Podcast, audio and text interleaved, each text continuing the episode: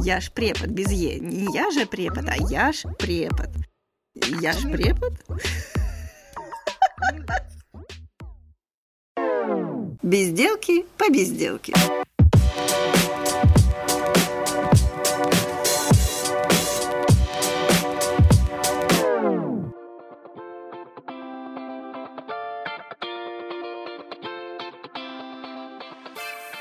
Здравствуйте.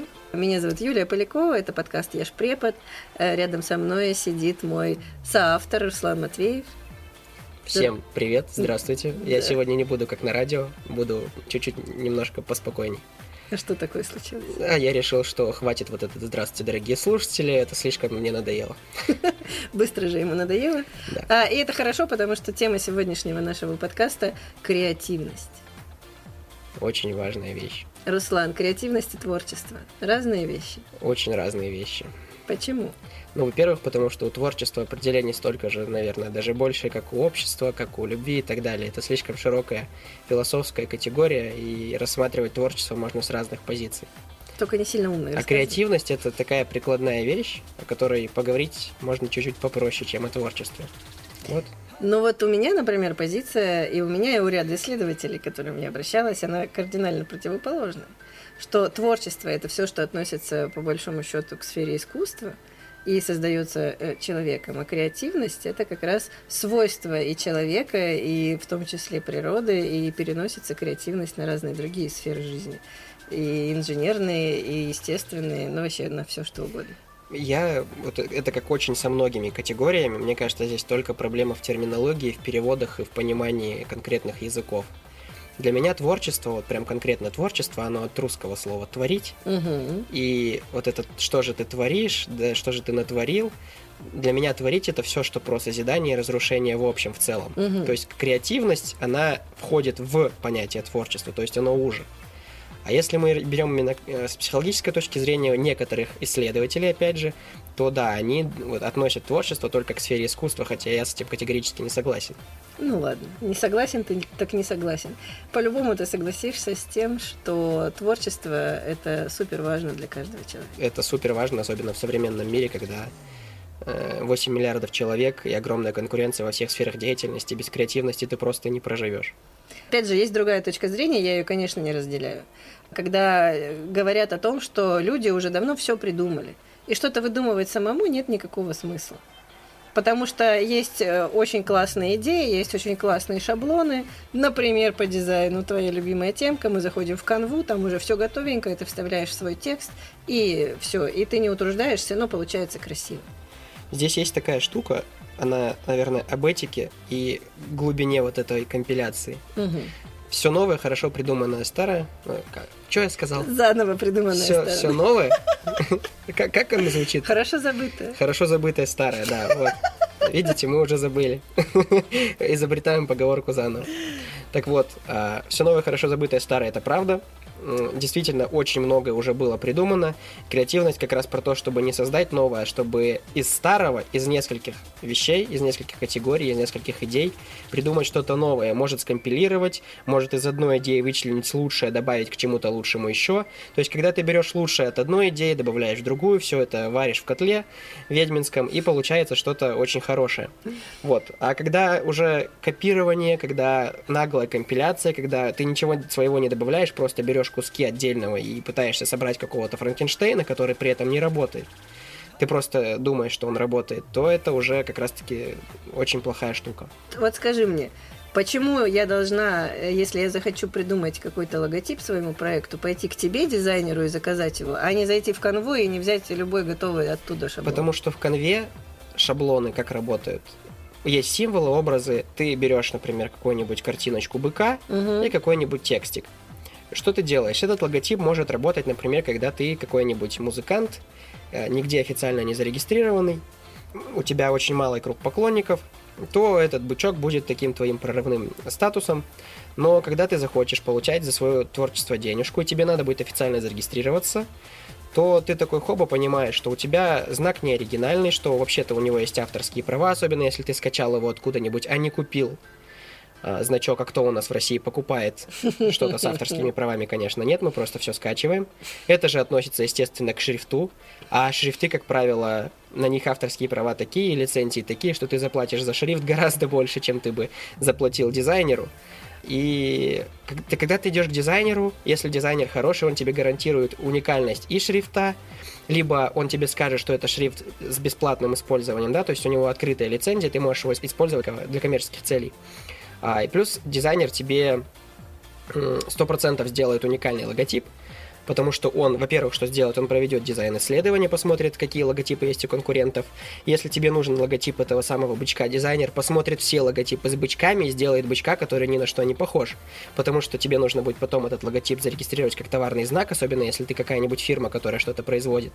Это законодательство, извините меня, и тебе нужно будет проверить логотип на уникальность. Извини. И дизайнер, он как раз-таки не про то, чтобы нарисовать. Нарисовать-то может любой школьник э, за 200 рублей на каком-нибудь сайте фрилансе.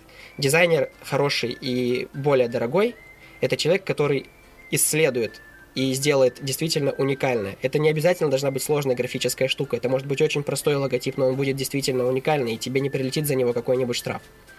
Мы не будем вырезать это пространное выражение только потому, что недавно я узнала, самозанятым разрешили регистрировать собственные товарные знаки и быть прям отдельными компаниями. Да. Ну, а мы с Русланом оба самозанятые, так что это интересно.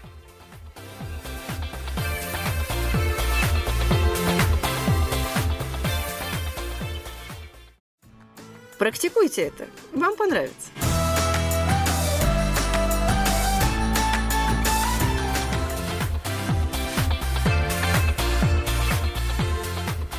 Возвращаясь к креативности и творчеству, наверное, самое главное, э, не знаю, как это связано с самозанятыми, мне кажется, никак. Очень важно, если мы говорим про креатив или про творчество, я не решила, какие из этих слов мне более режут слух – а, научиться вообще выходить из рамок. То есть что такое творчество? Это когда ты создаешь что-то новое и уникальное. Да, пусть ты компилируешь это из уже существующего, но ты создаешь что-то новое. И самое сложное в создании нового – это выйти за рамки привычного. Я просто знаю огромное количество людей, которые не считают себя творческими людьми, и они правильно это делают, потому что они совершенно не могут выходить из тех привычных шаблонов, стереотипов и каких-то, не знаю, рамочек, в которые они себя загнали, им там хорошо. Их надо порицать? Как считаешь? Нет. Почему? Сейчас объясню. Э, если бы каждый был креативным, так. то никакой креативности бы не существовало. У нас было бы много конкурентов. Да. Даже не в конкуренции дело. Все бы в погоне вот за придумыванием нового начали придумывать всякую чушь. Угу. Должна быть часть людей, которые придумывают новое, должна быть часть людей, которые это новое реализует, исполняет, э, как-то адаптирует под конкретные места, регионы, сферы деятельности и так далее. И вот такие люди, исполнители я их называю, угу. они нужны. И хорошо, что их много, потому что если идея реально крутая, придуманная крутым человеком, возьмем тот же какой-нибудь Теслу, какой-нибудь SpaceX, возьмем тот же какой-нибудь Норникель, я не знаю. Вот, короче, когда что-то крутое, и это нужно реализовать по всему миру, то нужно много исполнителей. Угу. А вот эти творческие люди, которые вот мы духовно растем, придумываем новое, они вот в этом смысле не нужны абсолютно, потому что они только подрывают рабочий процесс. Они еще испортят идею, потому что они захотят внести в нее э, что-то свое. То есть нужны муравьи, работяги, и такие люди есть, и причем они даже могут знать о том, что они муравьи, работяги, им это нравится, им просто не хочется что-то придумывать. Ладно, хорошо, придется согласиться. Блин, Ладно, расскажи мне про себя. Э, когда ты понял, что ты, ну, реально творческий человек? Или да. ты, ну, ну, ты же, наверное, так думаешь? И это все еще началось, наверное, со времен спорта моего, потому что... Спорта? Да, сейчас объясню. Дело в том, что еще раз повторюсь, э, кто не слышал подкаст, я кандидат в мастера спорта по армрестлингу. Э, армрестлинг вот, это когда на столах э, руках, локтями, да. да. Вот. А, я 8 лет в спорте был, ушел из-за травмы. Ну и, в общем, расскажу теперь, как это работает. Армрестлинг это не олимпийский вид спорта. Появился он не так давно, ему всего там около, ну сейчас, наверное, уже около 40 лет. То есть он появился в конце 20 века в США. А, и, соответственно, нет исследований больших, нет научной базы, как у других олимпийских видов спорта. Армрестлинг это не олимпийский вид спорта, и то, это, как... Мне кажется, развлечение посетителей пабов им было, было скучно. Было, они, было, да, да действительно. Сейчас это один из самых а, таких популярных видов спорта. Он очень быстро набирает популярность. Я в то время, когда я ушел, и классно. Угу. Вот. А, и в чем проблема? А, никто не знал, как правильно тренироваться. У всех была какая-то своя методика, как у любого зарождающегося вида спорта, появились вот эти секреты у кого-то, секреты школ, появилась там казахстанская школа, появилась осетинская школа, появилась болгарская школа, и все как-то пытались обмануть систему, прийти, прийти к чему-то новому, и все придумывали свои какие-то тренировочки. Так вот, я когда пришел в спортивный зал, мне очень быстро надоело заниматься по плану тренера, я начал придумывать что-то свое, начал смотреть, отсматривать, как тренируется э, осетинская школа, сначала у нас в России, потом начал смотреть, как тренируется болгарская школа, а болгарская школа интересна тем, что там был очень крутой тренер по тяжелой атлетике, и болгары переняли просто его систему, внедрили ее в армрестлинг. Ну и вот, когда ты, грубо говоря, начинаешь придумывать свои тренировки сам, и тебе надо и ты при, при, при этом начинаешь замечать, что они действительно работают лучше, то вот эта креативная штучка, ты начинаешь придумывать все больше и больше и больше, начиная от упражнений, заканчивая циклированием нагрузки, заканчивая периодичностью и так далее. А, это сначала началось в спорте, потом это началось... Тебя тренер не ругал? Нет, тренер наоборот меня поддерживал, потому что у меня тренер, э, она... Эльвира, она? Да, она Эльвира Анатольевна, Эльвира Анатольевна Лимасова. А, она вообще-то не армрестлер, она ездила на велосипедах. Тренером она стала как раз-таки в Сдюшоре. И ее специализация тренерская это не армрестлинг, а ОФП и СФП для детей. Ну, то есть, грубо говоря, когда к ней приходят малыши, она делает их крепкими, сильными ребятами. Понятно. А, но и при этом она тренировала по армрестлингу, причем довольно успешно. У нее очень много крутых учеников включая меня. Потом это начало проецироваться Стой. на компьютерные игры, на онлайн-компьютерные игры, где ты играешь с живыми игроками. Вот это зло злющее, от которого да, родители да. хотят уберечь детей. Вот это да? зло злющее, которое на самом-то деле вообще не зло злющее, помогает детям социализироваться во многих случаях. А креатив развивает? Естественно. Потому что когда ты начинаешь играть, тебе хочется играть лучше. Mm-hmm. и когда ты начинаешь думать, как играть лучше, ты начинаешь придумывать свои методы игры, смотреть, как это делают другие, адаптировать под себя, под свою реакцию, под свой характер, под те виды игрового инструментария, которые тебе нравятся, и так далее, и так далее, и так далее. То есть я играл в... Тогда еще был очень популярная игрушка Warface, это шутер. Потом начал играть в танки, World of Tanks. И это игры, в которых, чтобы быть круче, чем все остальные, тебе нужно что-то придумать. Uh-huh, вот. И uh-huh. ты начинаешь придумывать там. Потом это пере... начало проецироваться когда я начал учиться, уже 11-9 класс, ну, 9-11 класс. Мне нравится, как я регрессивно мыслю. Вот. Я начал просто замечать за собой, что мне очень не нравится учить историю. Я готовился к экзамену по истории, и мне не нравилось учить так, как мне советовал учитель. И я начал просто смотреть видосики. Вот, смотреть видосики от Star Media, там был сериал про наших монархов Романовых. Потом начал смотреть анимационный мультик по истории России Карамзина, и я начал просто рисовать ментальные карты для себя в тетрадочках, и я понял, что мне так гораздо удобнее, так все лучше запоминаю. Ну, экзамены я, соответственно, сдал, сдал хорошо, довольно-таки 65 баллов, или, mm-hmm. да, нет, ну, в общем, больше 60. И почему я понял, что я сдал хорошо? У меня был одноклассник, который два года или, по-моему, даже три учил историю у репетитора. И он сдал хуже, чем я. А я поготовился два месяца, пос- посмотрев просто вот эти анимационные мультики. И я понял, что система сработала довольно хорошо. Короче, он сейчас будет долго рассказывать, да. его заткнуть Короче говоря, креативность, когда ты первый раз ее почуял, она начинает вообще во всем проецироваться на все. Ну да, у меня было примерно то же самое, только я совсем никогда не занималась спортом а, и не играла в компьютерные игры, пока не выросла и не стала взрослой. Их просто не было. Вот. Были настольные игры, были дворовые игры, где ты должен креативно придумать, как во всем известном дворе прикольно спрятаться, чтобы тебя не нашли. Вот, и так далее. При играх это, кстати, э, мы уже как-то в конец нашего плана беседы перешли. Игры – это один из лучших способов развивать креативность. Э, и если, например, у вас нет склонности к спорту или у вас нет двора, в котором вы можете бегать, для взрослых очень хороши настольные игры. Они прям просто прекрасно развивают. Каждый раз новая игра, пока ты ее осваиваешь. переходишь к другой игре, развивает не просто креативность, а внимание, э, наблюдательность, мышление и так далее. И интеллектуальные игры, там, конечно, креативность нужна больше в мыслительном процессе, чем в форме подачи информации. Вот, но тем не менее это тоже очень важно. И э, еще я о чем хотела сказать. Про себя рассказывать не буду, про меня и так все все знают. А по поводу выхода из зоны комфорта. Э, это то, с чем сталкивалась я, когда поняла, что быть креативной достаточно сложно в некреативном обществе. Потому что большинство людей тебя осуждают, если ты не такой, как все.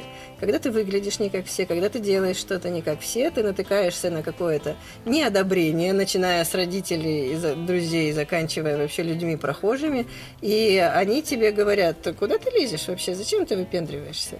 И, ну, мне, наверное, благодаря характеру и, возможно, какому-то внутреннему такому ощущению, что я правильно делаю, удалось это все преодолеть. Но у меня была подруга, которая не смогла с этим справиться. То есть, есть так же, как мне очень хотелось как-то необычно выглядеть и совершать какие-то необычные действия. Например, мы стояли на остановке э, в пятом или в шестом классе и показывали друг другу сцены из сериалов. А, и нужно было угадать, какую сцену из недавно просмотренного сериала ты только что а, увидел. И мы этим занимались несколько раз, пока однажды какая-то проходящая женщина не сказала нам, девочки, вы что тут вообще шумите, кричите и фигней занимаетесь. И я-то посмеялась, типа, ну она ж не знает, чем мы занимаемся, нам весело. А на мою подругу это сильно подействовало, и она перестала это делать на остановке, чтобы никто не видел. Вот в классе где-то или в коридоре. То есть ее это очень сильно осадило, и, мне кажется, сильно подрезало крылья. У тебя были такие моменты? Да вот мне кажется, это как раз-таки тема с характером. Потому что у нас реально очень злое общество. Угу. И причем креативность, она может быть, ну даже вот э, сериалы на остановке, это уже довольно-таки прикольная штука. Это уже прям реально выходит за рамки. А ведь иногда общество там зло реагирует, даже когда кто-то начинает носить разноцветные носки. Да, разноцветные волосы. Да, там, это очень-очень злое общество действительно у нас. Наверное, потому что это ссыльный регион, и вообще а Россия... А мне кажется, целом, это не только в России. В целом нет, менталитет такой у нас, и он сейчас меняется. Я даже просто предлагаю обратить внимание на фотографии из 90-х, как люди ну, одевались и как одеваются сейчас. Тогда... Сейчас одеваются все как в 90-е. Норковая шапка, кожаная куртка и туфли. Вот это был такой базовый набор мужика, который преуспел. Да, дубленка и норковая Я, я все время троллю своих дядь за это, потому что они, когда приходят на семейные праздники, они выглядят одинаково. Может, они просто не креативные? Да тут не в этом дело, просто у них есть вот какой-то набор паттернов, воспитания, какой-то исторический, культурный, которому они следуют. У них есть вот определенные точки, маркеры социальные, которые ты должен носить. Но это или вот эти самые исполнители. Да, да, это те самые исполнители. Ну, они просто... И их потому что много в России, потому что у нас целых сколько, с 1917 по 91 воспитывала система исполнителей. Mm. И прям государство все полностью говорило, что вот ты должен быть исполнителем таким же, как вот все мы никто не должен отличаться. Коллективизм же у нас. Хорошо, сейчас никто их не воспитывает. У тебя но, большая часть группы но это исполнители. наши родители-то, наши родители-то еще Ладно, в той системе хорошо. работали, они нас воспитывали так же. Но при этом мы можем Почему видеть тебя так, так не воспитали?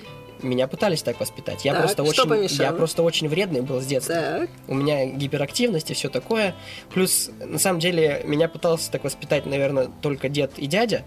Все остальные мне позволяли делать то, что я хочу, просто иногда ругали. Угу. Но на меня ругань никак не действует, поэтому я продолжал делать то, что мне хочется. Вот. И в определенный момент просто родственники поняли, что то, что я делаю, приносит больше пользы. преимуществ и пользы, чем косяков. Потому что я не, связ... не связывался поначалу с плохими компаниями, хотя потом связался и потом ушел. Просто, ну, мне хватило ума ну, понять, надо было, да, как это работает, да. И потом, когда мама уже увидела, что вроде как бы все получается лучше, чем у одноклассников, хотя я там не был отличником, но при этом я был школьным активистом и так далее, она поняла, что вот такой дебильный подход, какой у меня есть, он приносит плоды. И отстала. Да, и отстала, я начал делать просто то, чем мне хочется, при этом понимая, что, ну, вообще, главное качество, которым должно, мне кажется, быть у креативного человека, который хочет что-то придумать, это совесть.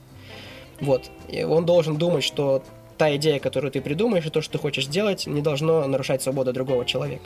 Но это, мне кажется, в любом деле, не только в креативности. Но когда человек исполнитель, он, в принципе, не способен принести большого вреда, потому что он исполняет то, что ему говорят. Соглашусь. Ответственность как раз-таки на том человеке, который придумал то, что надо исполнить. Хорошо. Вот смотри, у меня э, периодически возникают проблемы.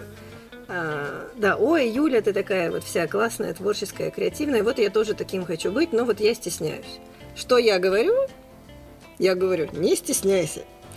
А человек такой, э, спасибо. Это та же самая тема «Успокойся». Ну да, да. Да не бойся. Да. Все нормально будет. Хорошо. Я много раз думала, а как вот как помочь человеку? Я в этом смысле пришел Вот к, одному, расскажи. к одному конкретному моменту. Спасение утопающих – дело рук самих утопающих. Так. Человек, который хочет перестать стесняться, сделает для этого все самое без совета. Он просит моего совета. Советов тут никаких не поможет. Ровно то же самое, что вот успокойся, не бойся. То есть моя Это- стратегия правильная или да, нет? алгоритм, алгоритм решения вопросов у всех разный. Мгм. Потому что у всех разные психологические козявочки в голове. Всем надо по-разному сказать, всем надо по-разному. Вообще лучше всего, когда просят подобных советов, описать свой опыт и сказать, что помогло тебе. Человек может это взять, использовать, если ему не поможет, он начнет хотя бы понимать, что вот он начал искать, и может, возможно, как-то найдет что-то свое. Возможно, спросит совета еще у кого-то, возможно, где-то в книжке прочитает. Но в целом дать рабочий вариант очень сложно, потому что у каждого человека свой набор неправильного того, что нужно Мгм. исправить, и твой совет может даже быть вообще лишним или даже вредным. Вот по этой причине я не люблю всех коучей, потому что они, как правило, дают э, свой готовый результат. Я сделал это так, вот, пожалуйста, э, делайте точно так же. А человек начинает делать, и у него в итоге или не получается, или получается наоборот, или это вообще не работает, и он отстает. Поэтому... Мне кажется, это вот проблема школьного образования, потому что вот междисциплинарность, да, мы говорили об этом. Представьте, что у каждого есть набор ресурсов. У всех он разный абсолютно. Ну, Психологических, ментальных, Ну. физических. И вот как раз-таки решение проблем любых, вообще абсолютно любых, зависит от того, какие у тебя есть ресурсы и как ты можешь решить эти проблемы. И спрашивать у другого человека и искать, а, вернее, брать его паттерны поведения, чтобы решить какую-то проблему, это глупо. Потому что у этого человека может быть попросту больше ресурсов или другой их набор. И ты можешь даже себе вред принести, когда, например, знаете, говорят, типа, если ты чего-то боишься, то... не бойся. Не, не то, что не бойся, то посмотри в глаза своему страху, там, Мгм. там боишься там прыгнуть с парашюта, иди прыгай. Просто забей, попытайся как-то абстрагироваться, а человек может схватить какую-нибудь панику в полете и что-нибудь случится плохое. Ну да. Вот, поэтому всегда, когда просят совета, нужно очень осторожно относиться к тому, кому ты эти советы даешь, насколько тебе человек близок. А, и вот с близкими людьми это все сложнее на самом деле, потому Я что... вообще не люблю давать советы. И почему-то, когда даже иногда их просят, я постараюсь это делать не как совет, а вот как бы, не знаю, в лучшем случае рекомендация. Потому что советуйте себе сами свои советы Да. из этой Тут серии. еще такая вещь у русского человека, я не знаю, как это на Западе, Ты я не- так не любишь про русских Да, не говорить? потому что русские это особенный народ. Так. Мы очень крутой народ, но очень Так. странный. Меня иногда вымораживает то, что происходит. Так вот, по поводу советов. Иногда такие люди спрашивают совета. Если совет не работает, то становишься виноват в проблеме человека ты. Да. Вот поэтому я не люблю советовать. И я тоже. Очень странная эта вещь. Чтобы ты вроде еще как не, бы не выглядеть ты вроде как бы пытался помочь, а по факту ты оказался виноват в том, чем, ну ты вообще не касался этого никогда. Да. Дальше больше.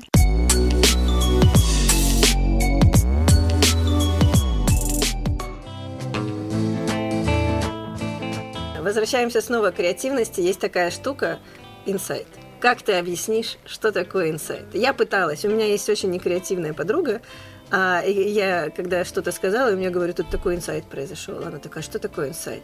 И я смотрю на нее, и я понимаю, что я не знаю, как именно ей объяснить, что такое инсайт.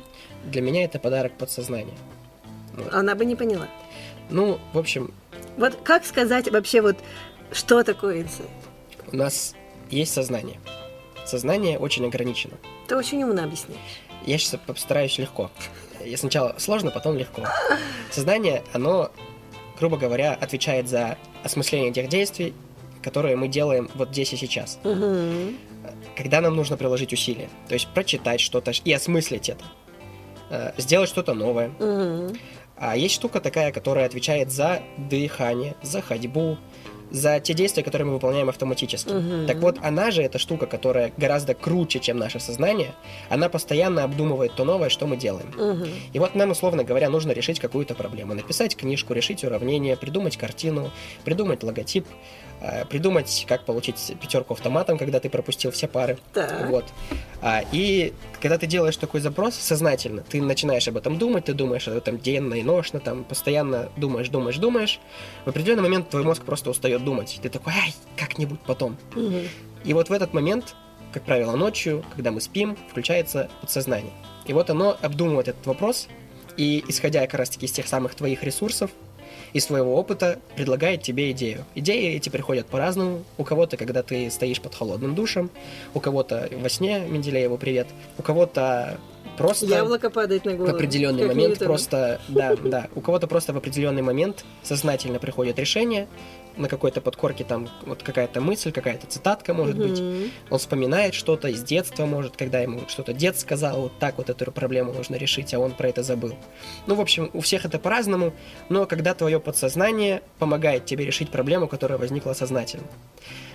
Проще, грубо говоря, объяснить это какой-то магией, сверхъестественным и так далее. Проще сказать это Вот, так. а я, я, знаешь, как объяснила, А, попыталась, по крайней мере. Я говорю, ну это когда ты очень долго о чем-то думаешь. У нас с ней речь шла про платье. Мне нужно было придумать определенные формы платья, отвечающие определенным целям. И я очень долго над этим думала, и вот бабах, э, блин, так все казалось просто. И я говорю, ну ты понимаешь, ты когда долго над чем-то думаешь, разные варианты, разные картинки, у тебя все это копится, и твое бессознательное потом выбирает из этого самое лучшее, и в какой-то момент тебе это просто предлагает. И ты испытываешь очень-очень сильное удовлетворение и какой-то даже, э, не знаю, радость и восторг в этот момент от того, как все красиво сложилось. Она говорит, так а надо, что для этого, я говорю, надо очень много об этом думать и э, воображать себе. Она говорит, я так не умею. Я говорю, ну, значит, у тебя никогда не будет инсайта. Она сказала, никогда? Да, печаль. Да, никогда инсайта, к сожалению, не будет, если не думать. Мозг – это наше главное. Да, но тут на самом деле еще стоит сказать, что мозг очень-очень-очень неизученная штука, и объяснить, как это работает, вот действительно прям алгоритмично не получается, потому что это всегда происходит как-то по-разному. Вот. Но мне кажется, даже ощущение инсайта у всех людей разное. Да, просто у нас есть вот две точки, типа ты думаешь, думаешь, и вот хоп, ты придумал. И вот эти две точки, они происходят, и лучше, чтобы у тебя был какой-то огромный бэкграунд знаний, информации, который подсознание может обработать. Потому что если ты «Э, хочу заработать миллион, Да, все, да, да. подсознание давай. Я как раз сейчас думаю, что у тупых людей инсайт случиться никак не может. Да, ну потому что просто им недостаточно информации, и опыта, и ресурсов, и так далее. Это да. Не из чего А, выбирать.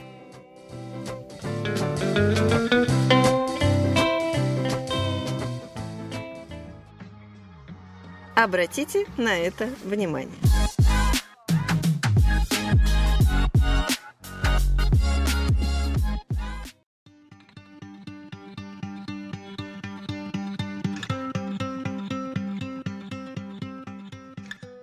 Заканчивая наш очень конструктивный диалог, Как всегда. По три упражнения, э, чтобы попытаться все-таки еще чуть больше развить креативность. Отказывай. Я, я могу начать. Самое простое, с помощью чего развивается креативность, это рисование. Рисование это в принципе очень хорошо, это успокаивает нервы, это позволяет развить в том числе и логическое мышление, потому что надо как-то логически смешать красиво краски, чтобы это получилось красиво. Но разные техники рисования, разные фигуры, разные поверхности для рисования, это все очень интересно. Поэтому самое простое упражнение, доступное абсолютно всем, это попробовать рисовать разными предметами на разных поверхностях, разные объекты, ну и так далее. И чем больше у вас будет разных сочетаний, тем больше вы обнаружите очень классных штук, и, может быть, даже на какую-то из них подсядете. Да, я придумал штуку, которую нам подарил э, великий и могучий э, вот этот карибумба-вирус. А, Когда Так. ты сидишь на дистанционке, Мгм. твой день превращается в день сурка. Так. И когда ты Печалька. понимаешь, что твой день превращается в день сурка, когда ты просыпаешься, идешь, завтракаешь, садишься за компьютер, встаешь из-за компьютера, обедаешь, садишься, делаешь домашку, ужинаешь, садишься, делаешь что-нибудь там по своим делам, по рабочим, или может поиграть, почитать, ложишься спать. И вот так каждый день происходит, происходит, происходит. В определенный момент ты понимаешь, что ты не помнишь дни. Мгм. Твой день превращается в один долгий день. И ты не помнишь, что конкретный день было вообще, что случалось. И это очень большая проблема, потому что ты начинаешь забывать то, что ты изучал. Потому что ты вроде как бы ничего и не изучаешь. Где упражнение? Вот, упражнение это вот в чем состоит. А, Когда я это заметил, я понял, что нужны какие-то изменения, чтобы мозг такой, хоба, а что происходит? День-то, Мгм. день-то другой. И представьте, что вам нужно изменить свои паттерны поведения, свою рутину. То есть, грубо говоря, вы идете, ну, вы просыпаетесь, да? Во-первых, попробуйте проснуться раньше или позже. Например, если вы проснулись раньше, у вас есть побольше времени, чтобы подготовиться к паре. Если позже, то вы не успеваете позавтракать. Вот уже три ветки развития. У вас уже день идет иначе. Если вы проснулись позже, я так делал раньше, не для меня. Вы не успеваете позавтракать. И вы сидите на паре, и у вас болит желудок, потому что вы хотите есть. Плюс вам сложно довольно-таки думать, потому что у вас нет глюкозы. А, и вы начинаете думать прям усиленно, вы начинаете концентрироваться на том, что вам говорят. А что мешает пойти и взять что-нибудь съесть? Ну, включенная камера. Хорошо. Все, это очень просто. Я проверю этот момент. Преподаватели, которые разрешают выключать камеру, это самые лучшие преподаватели в мире. Вот. А, дальше. Ну, сидим на паре. Как мы сидим на ней? Как правило, если это ноутбук, то мы сидим непосредственно перед ним. Если это телефон, что он стоит где-то сбоку. А, во-первых, попробуйте поменять локацию, где вы сидите. То есть, если вы сидите в своей комнате, уйдите на кухню, если вам там домочадцы позволяют. А, в туалет не надо уходить. Не надо, пожалуйста. Вот, это чревато. Или уйдите в другую комнату, если у вас есть другая комната. Если есть балкон, уйдите на балкон, особенно если он теплый. У меня недавно на паре заочница была из детской игровой. Да, или если есть возможность и время, то вы можете вообще уйти в какую-нибудь кафешку, ну, которая рабочая, да, какой-то там Мгм. free Wi-Fi и так далее. Место, в общем, где не шумно, где все сидят и работают. А, или еще куда-нибудь. В общем, уйдите и поменяйте место локации. Поменяйте то, что вы едите. Или вообще перестаньте разделять на завтрак, обед, ужин и так далее. Просто сделайте больше приемов пищи или меньше приемов пищи. Естественно, да, все это надо сочетать со здоровьем, со своим. Не надо жрать. Короче, непонятно. измените все, что вы Измените делаете. и все, что вы делаете в дне, да. Измените то, что вы смотрите, измените то, как вы спите, измените то, с кем вы общаетесь. Если вы там каждый день общаетесь с одними людьми, попробуйте написать брату, которому давно не писали, попробуйте поговорить с тетей. Или еще лучше позвоните, потому что очень многие люди уже забыли, как звонить, а это очень прикольно. Мгм. Позвоните, поговорите, это очень классно. И это, кстати, очень креативная штука. Потому что очень многие люди разучились говорить. Ну да, интересоваться. Писать стало удобнее. И так далее. Но из этой же серии можно я прекращу вот Да, это? По- поменяйте все, все, что вы делаете. Описание. Из этой же серии очень распространенные советы сменить маршрут от работы, Да. например, до дома или а, ходить какими-то другими способами. Ну, да, это очень классно. Я на самом деле здесь просто сижу для того, чтобы отвечать за хронометраж подкаста, чтобы он не был короткий. Мне кажется, уже длинный. Ладно, еще одно упражнение от меня связано со словами. Слова это мои любимые, наверное, э, братья.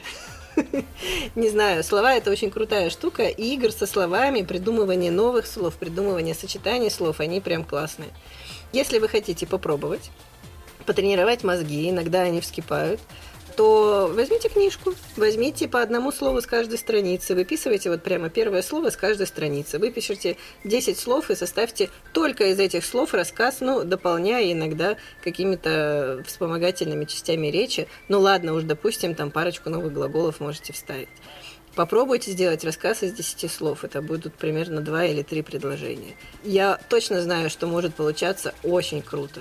Но точно так же, как и рассказ, э, в котором все слова начинаются на одну букву. Да. Получается, поверьте, я это практикую уже лет 15. Получаются очень крутые, связанные, логические, интересные, еще и с юмором рассказы. Еще короткое Так, второй упражнение. метод, короткое. Давайте возьмем из логотипа строения, да, поскольку мне эта тема близка. Вам понадобится блокнотик и ручка, Мгм. любимое наше рисование, но мы возьмем метод, который используется дизайнерами. Представим, что у нас есть, ну вот как это делается в дизайне, у нас есть компания, которая производит что-то. Мгм. И эта компания тебе говорит, вот наша компания называется Белебеева, мы проводим хлеб. И вот у нас есть два образа, буква Б и хлеб.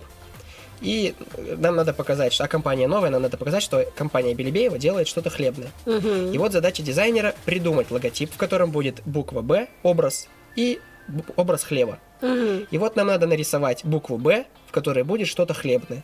Вот.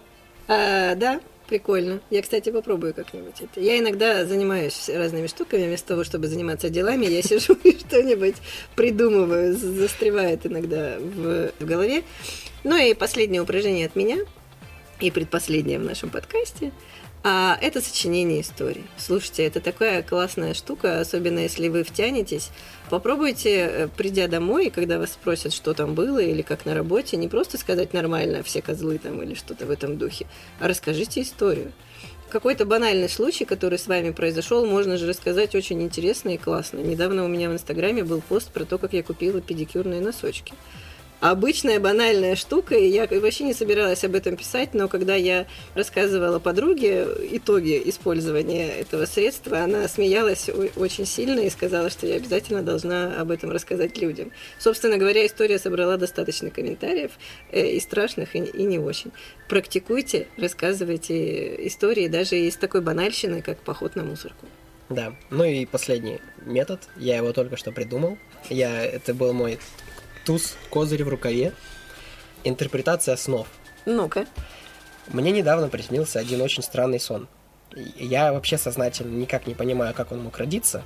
Потому что, ну, обычно сны снятся... Сны — это очень несознательная вещь. Нет, я имею в виду, некоторые сны можно объяснить. Ну да. Имеется в виду хотя бы там понятный сюжет, Мгм. что-то происходит реально. Но то, что приснилось недавно мне, я не понимаю, как это приснилось. В общем, суть сюжета моего сна такова, что советские ученые изобрели э, биоживые тазики, которые устроили восстание. То есть, ну, я не понимаю, откуда такой сюжет взялся в моей А голове. ты в этом участвовал? Нет, я был наблюдателем. Я просто смотрел, как вот сначала они начали разрабатывать тазики. Так, а потом они Они восстали. сделали живые тазики, и эти тазики сэволюционировали и восстали. Так. Сначала эти тазики захватили больницу непосредственно, а потом уже весь Советский Союз. Вот такой вот сон. Упражнение. Самая суть-то смешная в том, что это вот эти советские эмалированные тазики, которые у нас обычно в банях. Вот такие тазики мне приснились. И суть метода развития креативности в том, чтобы либо придумать из этого историю, какой-то сюжет, может книжку, может рассказ, либо попытаться себе объяснить, раскодировать символы из этого сна и попытаться понять, почему такой сон появился. Вообще у нас мало кто задумывается над снами, и когда ты начинаешь разбираться в том, почему тебе это приснилось, то ты приходишь к очень интересным выводам и вообще очень много думаешь на самом деле. Ну, есть люди, которые толкуют тебе сны и рассказывают, как снов- тебе жить. Толкование снов я в это вообще не верю, Да, потому что это не имеет смысла. это абсолютная чушь. У каждого подсознание разное, набор того, что он увидел или услышал, Мгм. разное. Ну, но это хорошая тема для бизнеса, да, особенно веру, э, Да, особенно да, используя веру вот эту нашу в сверхъестественное. Но сейчас, я тебе скажу, много стало людей, у которых не снятся сны. Вернее, они, я уверена, что они им снятся, они их не помнят. И уже, ну, наверное, я знаю человек 10, которые говорят в том, что я не помню свои сны. У меня, кстати, такая штука тоже бывает. Я запоминаю сны, которые... Вот если мне приснился один сон, я его запоминаю. Но такая штука мне прис- часто снится там более одного сна. И Ну, когда ты тебе 100% просыпаешься- больше снится. Да, и когда ты просыпаешься, они сначала друг на друга накладываются, и там первые минут пять после прос- пробуждения ты их помнишь, а потом они все смешиваются, и ты уже забываешь, что происходило. Ну, да, и спустя минут 15 ты уже вообще не помнишь, что происходило. Это свойство Хотя при этом я помню сны с детства. Это очень странная Потому вещь. что они повторялись, скорее всего. У меня Скорее тоже всего, есть да. такие сны. И, наверное, это еще информационная загруженность. Потому что когда ты просыпаешься, ты сразу открываешь социальные сети, смотришь новости, смотришь телевизор, у тебя еще что-то из радио толдычит, еще родственники бегают, и у тебя сразу информационный шум вот этот, он накрывает сон, и он просто уходит. Не спать.